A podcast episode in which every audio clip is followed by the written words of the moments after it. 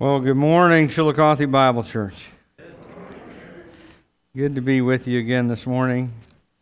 See some old friends and some make some new ones here this morning. Uh, if you are with us today for the first time, we want to offer you a special welcome. Um, we are glad you're here. We're excited to get to know you and to, to suck you into our family here uh, because. Uh, we just enjoy being together and uh, and being with you. And so uh, it is a lot of fun to be part of Chillicothe Bible Church, and um, and we we think you will find a family here that will love you and encourage you and pray for you and with you. And uh, so we're glad you're, you're glad you're here to and that you found us. So let's pray. God, our Heavenly Father, as we open your word this morning, I pray that we would hear its words as what they really are, as your words to all of us. And Father, may we not hear uh, a standard that we cannot obtain. May we hear your loving words to your people that, empowered by your Holy Spirit, you call us to live by. And Father, we pray in Jesus' name. Amen. Well, the late philosopher Hannah Arendt once said every 20 years, civilization is invaded by barbarians. We call them our children. and when she made that statement, I, I, don't actually think she intended to be, to be funny. Uh, in fact, what she was saying was making the serious point that if you want to ensure that the values and ideals that you hold dear endure past your own lifetime, then that requires that you uh, pass them on to your children in such a way that they embrace them and live them out. And that if you fail to do so, then eventually those ideals and those values will die out. And if you want an example of this, you could look at Israel's history. Uh, in chapter 2 of the book of Judges, verse 10, it says this And all that generation also were gathered to their fathers. And then arose another generation after them who did not know the Lord or the work that he had done for Israel. Or if you want a contemporary example, you could look at America in the present day and learn that 35% of today's millennial generation, the folks who were born and came of age in the year 2000 and afterward, 35% of them and 25, uh, 23% rather of the entire population of this country identify as none of the above when it comes to spiritual things, in fact, any kind of religious belief. More than one out of three of the generation of people younger than me. And 25% nearly of the entire population, one out of four of our entire nation, reject belief in the God of the Bible. We need to know, by the way, that those numbers are not static, they are increasing. Every year that goes by, in fact, they're increasing rapidly. Uh, over the last 10 years, they, they have uh, increased to that point. Uh, the trend line, if it continues, will mean that within about another 10 years, that number will not be 35%, it'll be 50%. Point I'm trying to make is simply this that if we do not disciple our children to know and to love and to obey God, that the world around them will very quickly disciple them not to. And I personally don't know how to do that. I don't. Uh, I have resisted, in fact, uh, even teaching uh, any classes on child rearing, even though I have four children. Because here's the reality. Okay, before I had children, I, I agree with the guy who said this. Before I had children, I had, I had no kids and lots of theories on how to raise them. Now I have lots of kids and no theories. right? And so please hear me when I say this that I am by no means an expert on how to help your kids to know and to love and to obey the Lord. Uh, in fact, you can because people do. You can do everything possible to help your kids to, to do that and still have them walk away. It can happen. It does happen. It has happened to people in this congregation. But nevertheless, I think the Lord does give us instructions on what to do with our kids so that we can at least point them in the right direction. Now, whether they walk in it or not is, a, is between them and the Lord, but at least we will point them in the right way. And so I want to turn us this morning to the book of Deuteronomy, chapter 6, verses 4 through 9, and hear what God's word has to say on these things. The word says, Hear, O Israel, the Lord our God, the Lord is one. You shall love the Lord your God with all your heart, and with all your soul, and with all your might. And these words that I command you today shall be on your heart. You shall teach them diligently to your children, and shall talk of them when you sit in your house, and when you walk by the way, and when you lie down, and when you rise. You shall bind them as a sign on your hand, and they shall be as frontlets between your eyes. And you shall write them on the doorposts of your house and on your gates.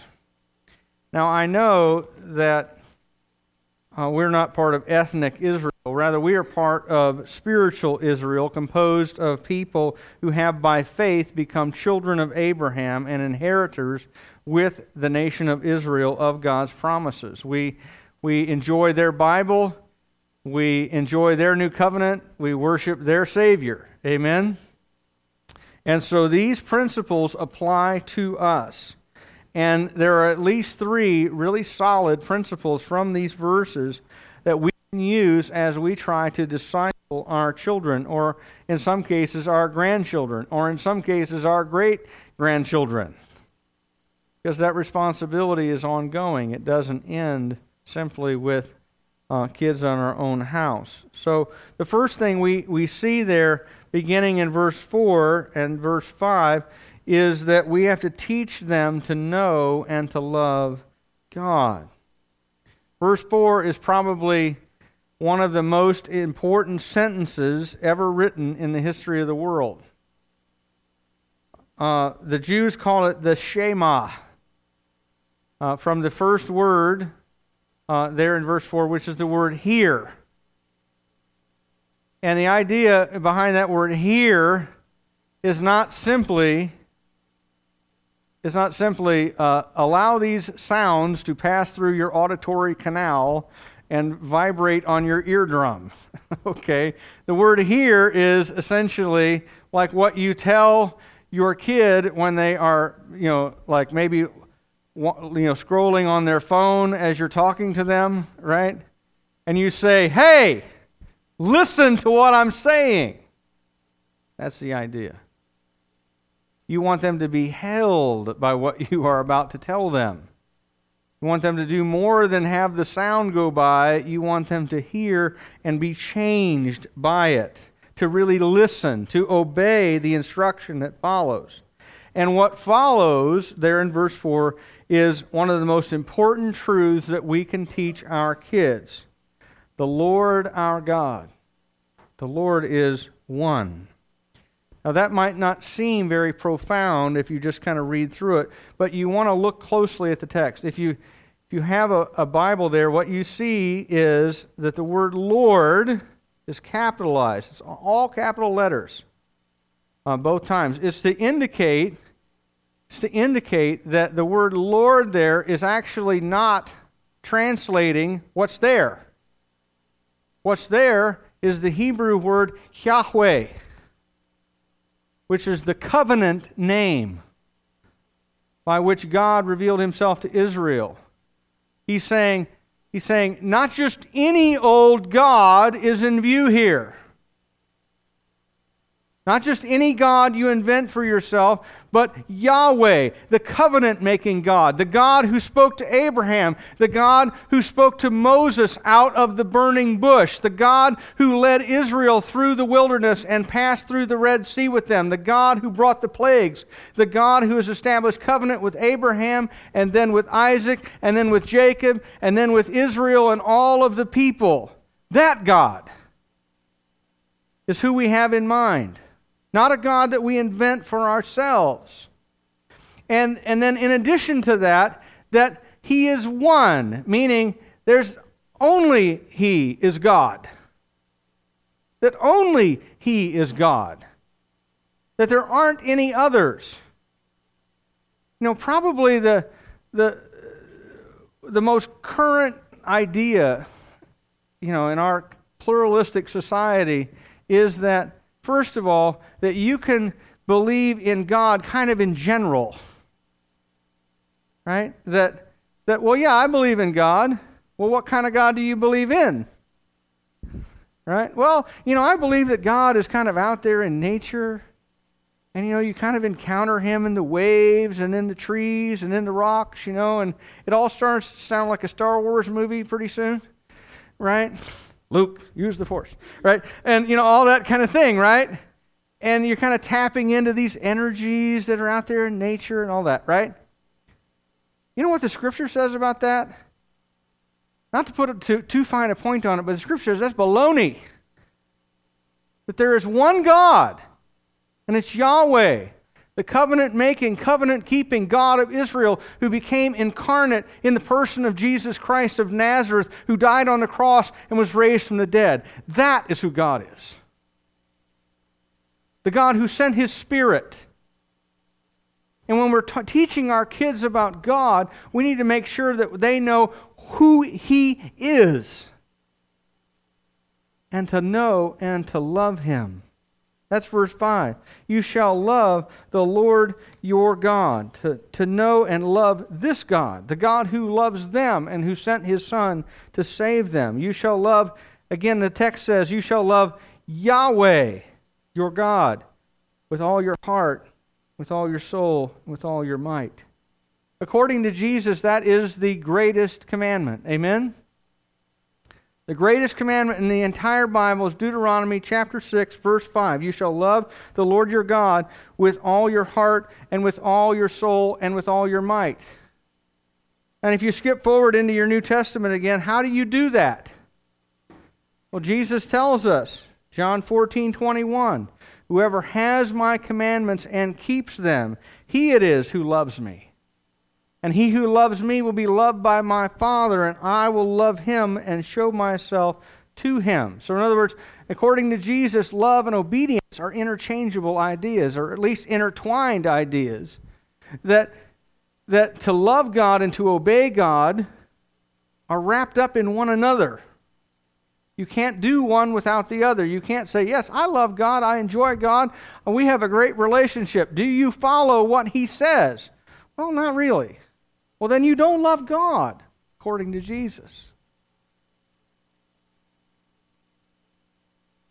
Loving God also includes pursuing a relationship with Him every day.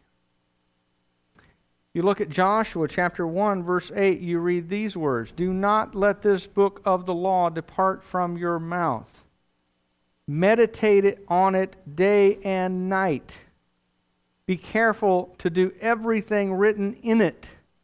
Then you will be prosperous and successful. Right?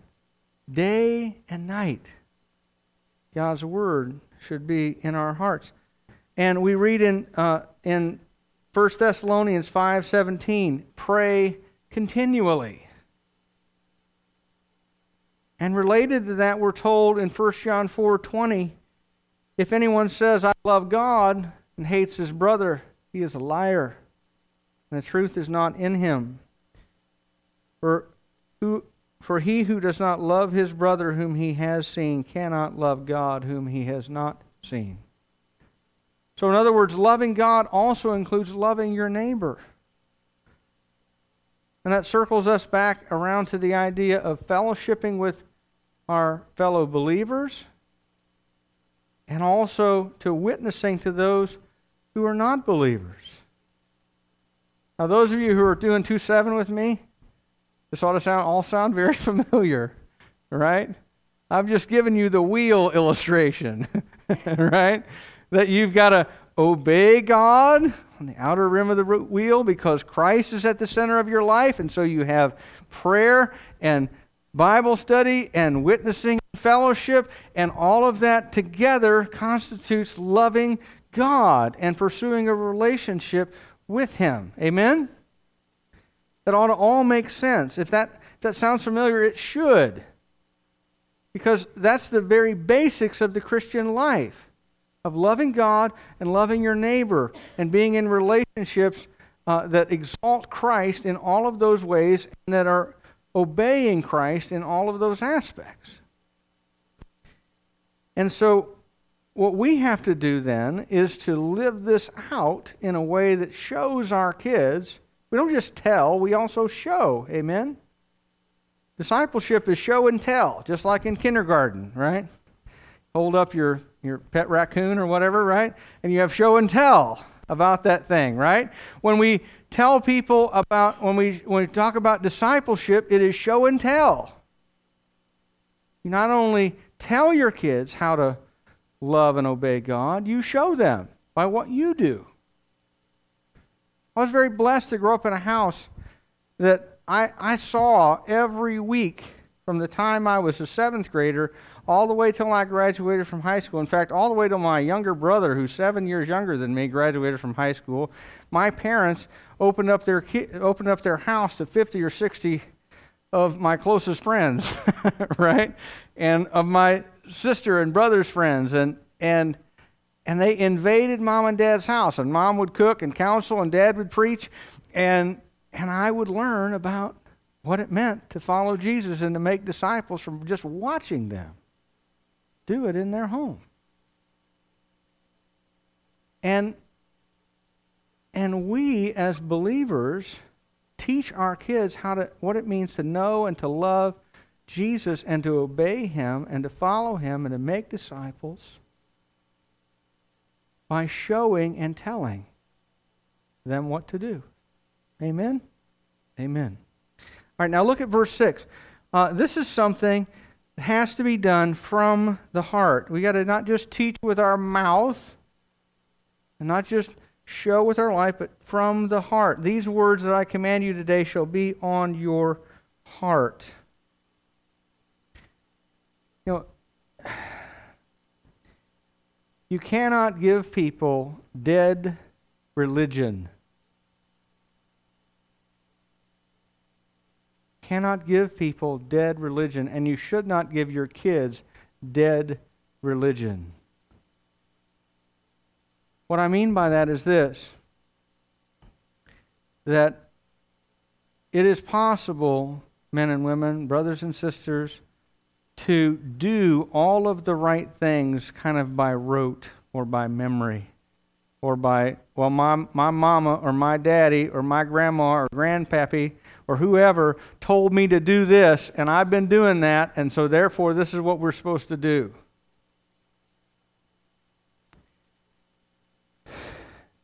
You know, tradition is the living faith of departed brothers and sisters. Traditionalism is the dead faith of living people. okay. We don't want to impart traditionalism to our kids. What we want to do is to show them the importance of who Jesus is out of our own heart. That we don't just do things because it's the right thing to do. We do things because we love Jesus ourselves and we want to impart that love for Jesus to them. One of the worst things that you can do is to do what is right because you have to. Because you will convince your kids that that's all there is to this. And it's not, that's not all there is. I had a conversation with a friend of mine a couple of weeks ago. He was raised in church. His grandpa was pretty stern with him. You know, dad wasn't really in the picture, so grandpa stepped in to just kind of lay the law down. Right? And as we began to talk, you know, I began to talk to him, and he's, he's, he, was, he was talking about how all the rules of Christianity really kind of turned him off to the whole thing. And I said, Well, look, this particular fellow is married, been married for a long time, has a good marriage, great kids. And I said, I said, you know, when you get married, there are some rules, right? And I said, one of those rules is you're not supposed to date anymore, right? You're not supposed to have a, a like a wife and then a girlfriend, you know. You're not supposed to commit adultery, right? And he's like, well, yeah, obviously. And I said, but the point of marriage is not obeying those rules, right? It's that obeying those rules makes the relationship that you want flourish and makes that relationship, in fact, possible. Because if you violate one of those rules, guess what happens? You burn the whole thing down. Amen? You do. Don't test this out. Don't try this theory. Don't go, well, I wonder if I can commit adultery just like once and not destroy my marriage. Uh, trust me, you do, at the very minimum, very deep and lasting damage. But the point is not the keeping of the rule. The point is, I love the person such that I keep the rule. Amen? The rule is there to protect the two of you and to cause the relationship to flourish. And in the same way, the, the things that we do uh, and the things that we avoid as believers in Christ are not there because we just like checking boxes and keeping rules. They are there because we desire a relationship with God, and out of that, then, we obey him and what he calls us to do. But it's really easy to get it confused and to think that the, that the point of following Jesus is adherence to all these things. That's not the point. The point is being in relationship with Jesus and then avoiding these things and doing these things as part of pursuing the relationship.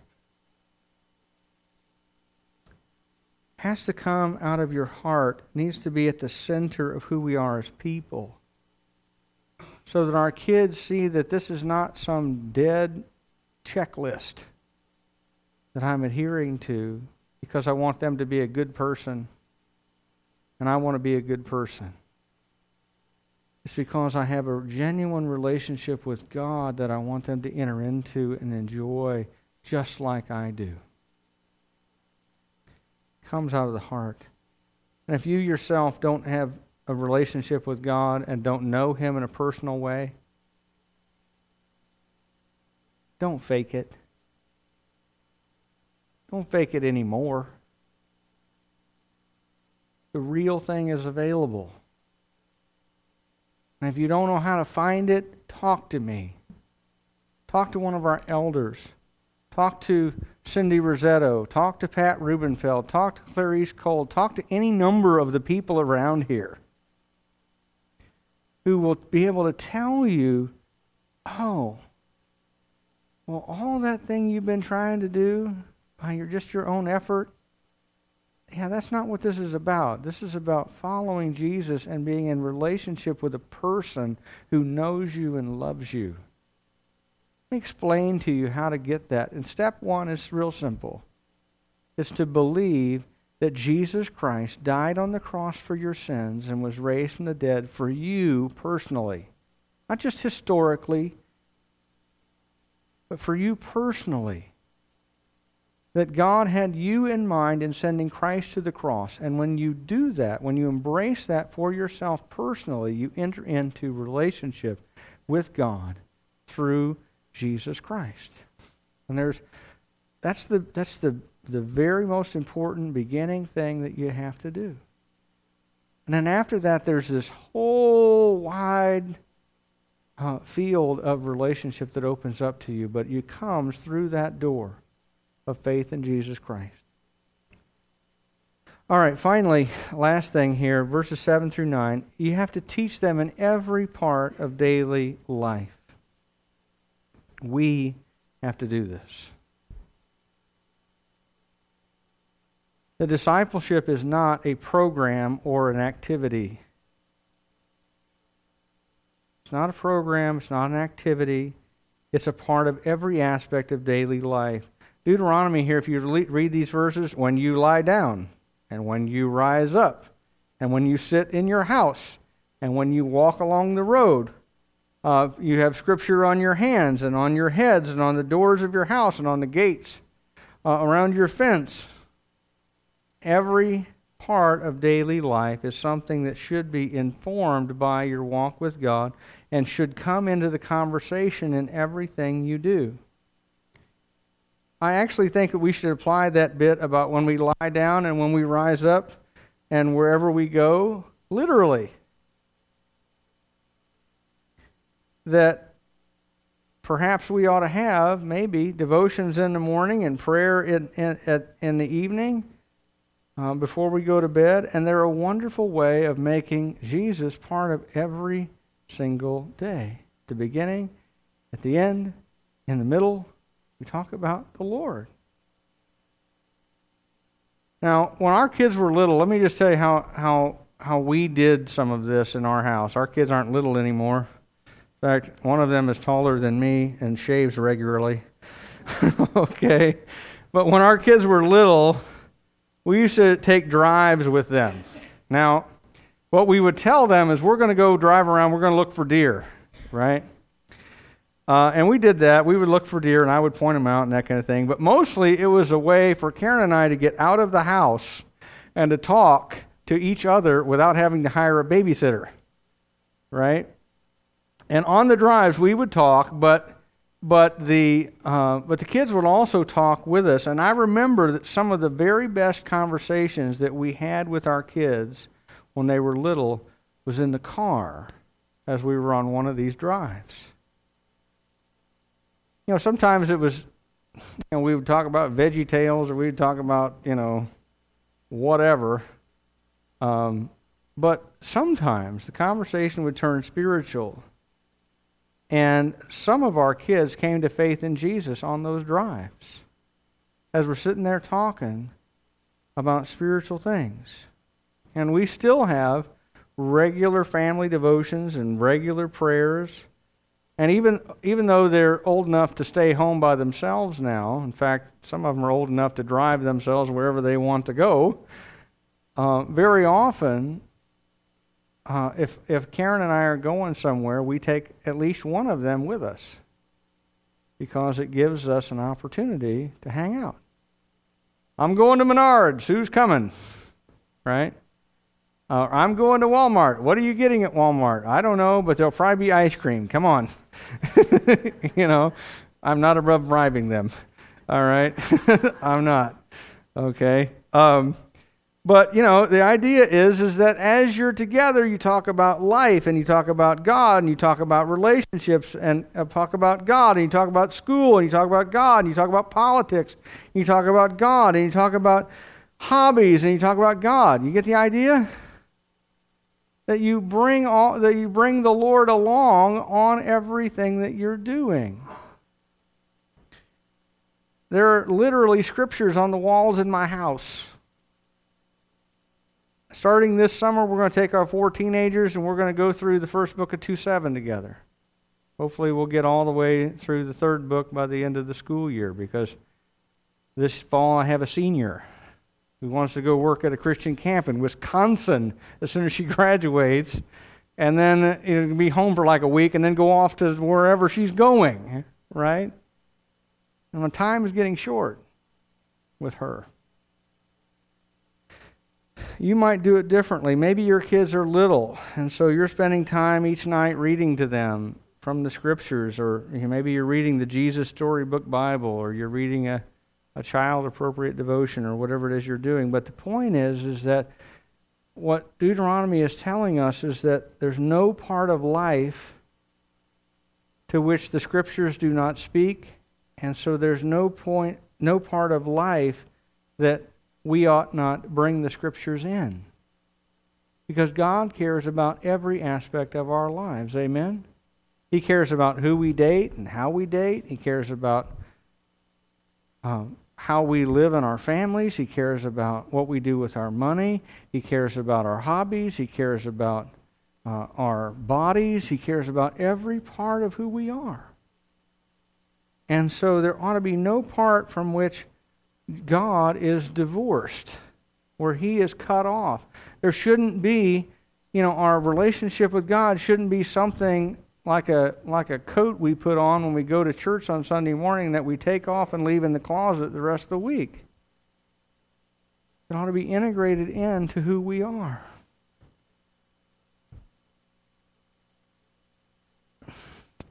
And everything we do ought to revolve around Him in some way.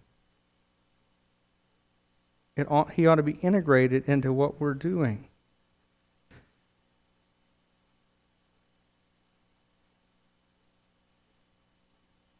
Here's the thing we cannot afford, in our day and age, if we ever could, we for sure can't now, to allow the culture to have more impact on our kids than what we do.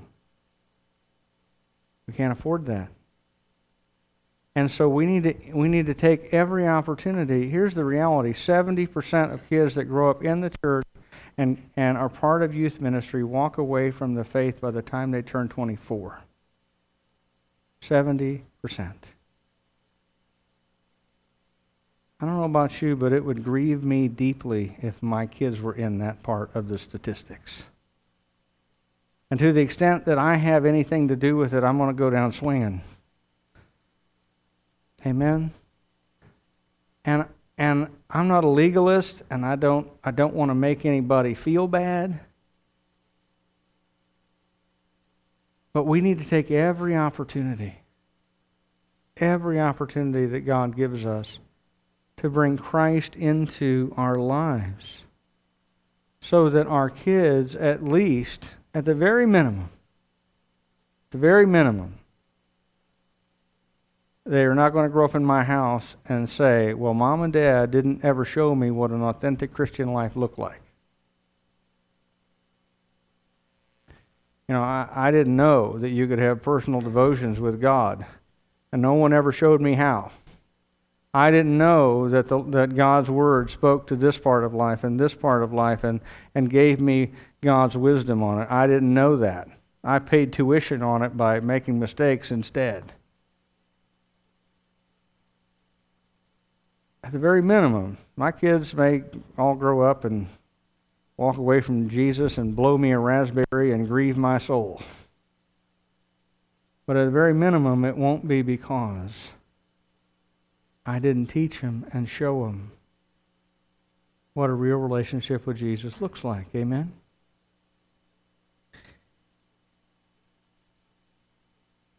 And we got to show our kids how to do the same thing so that they might come to a place of genuine faith in Jesus Christ on their own, and genuine love for Him, and genuine obedience to Him, and the ability to make disciples of their own kids when that day comes.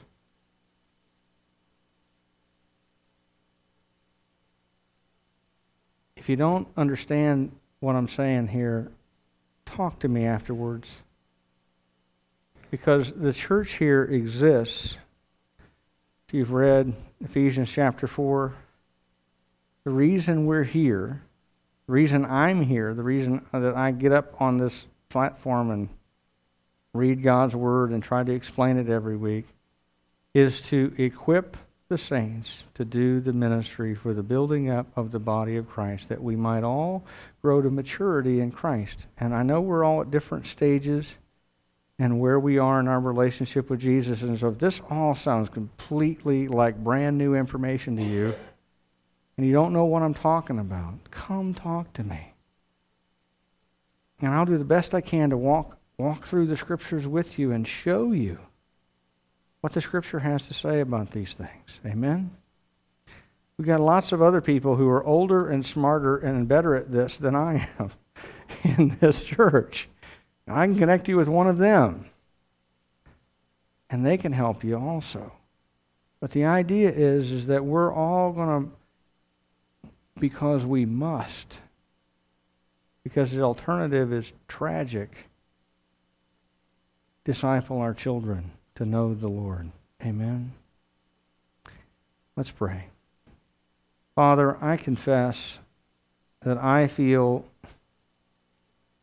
completely left handed when it comes to knowing how to be a good parent, when it comes to knowing how to.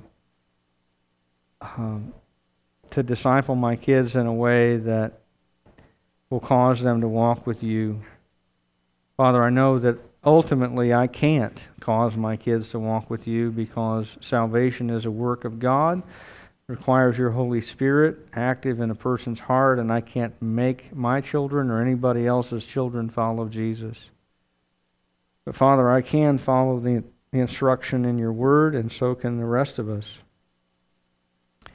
If we know you, we can follow your instruction and we can receive power to walk in it through your Holy Spirit as we yield our hearts to Him.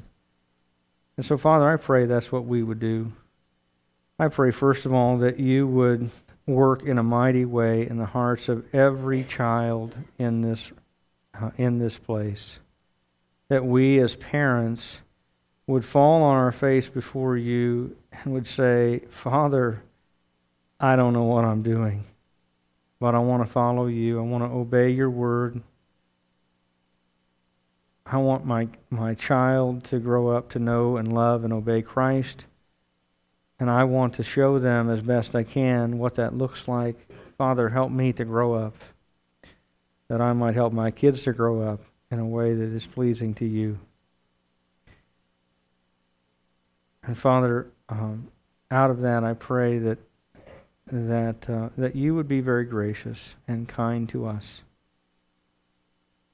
and that our kids would, if they have wandered away, turn back to the faith they were taught that they would find the life that is really life. And Father, those of us who are still raising kids in our house, I pray that you would work in their hearts to see that the faith is real. It's not just something mom and dad talk about, it's real. Jesus is alive, and he really is uh, able to forgive sin and to impart new life and to send the Spirit to enable us to walk in it. Father, I pray that, that you would help our kids to see that and to experience that and to know you and the power of Jesus' resurrection to overcome sin and to, and to give new life. Father, we're helpless without you. And so we, th- we throw ourselves on your mercy and on your grace. And we ask for your your deliverance and your salvation, that we might praise you for what you have done. Because we can accomplish none of it on our own. And we pray in Jesus' name. Amen.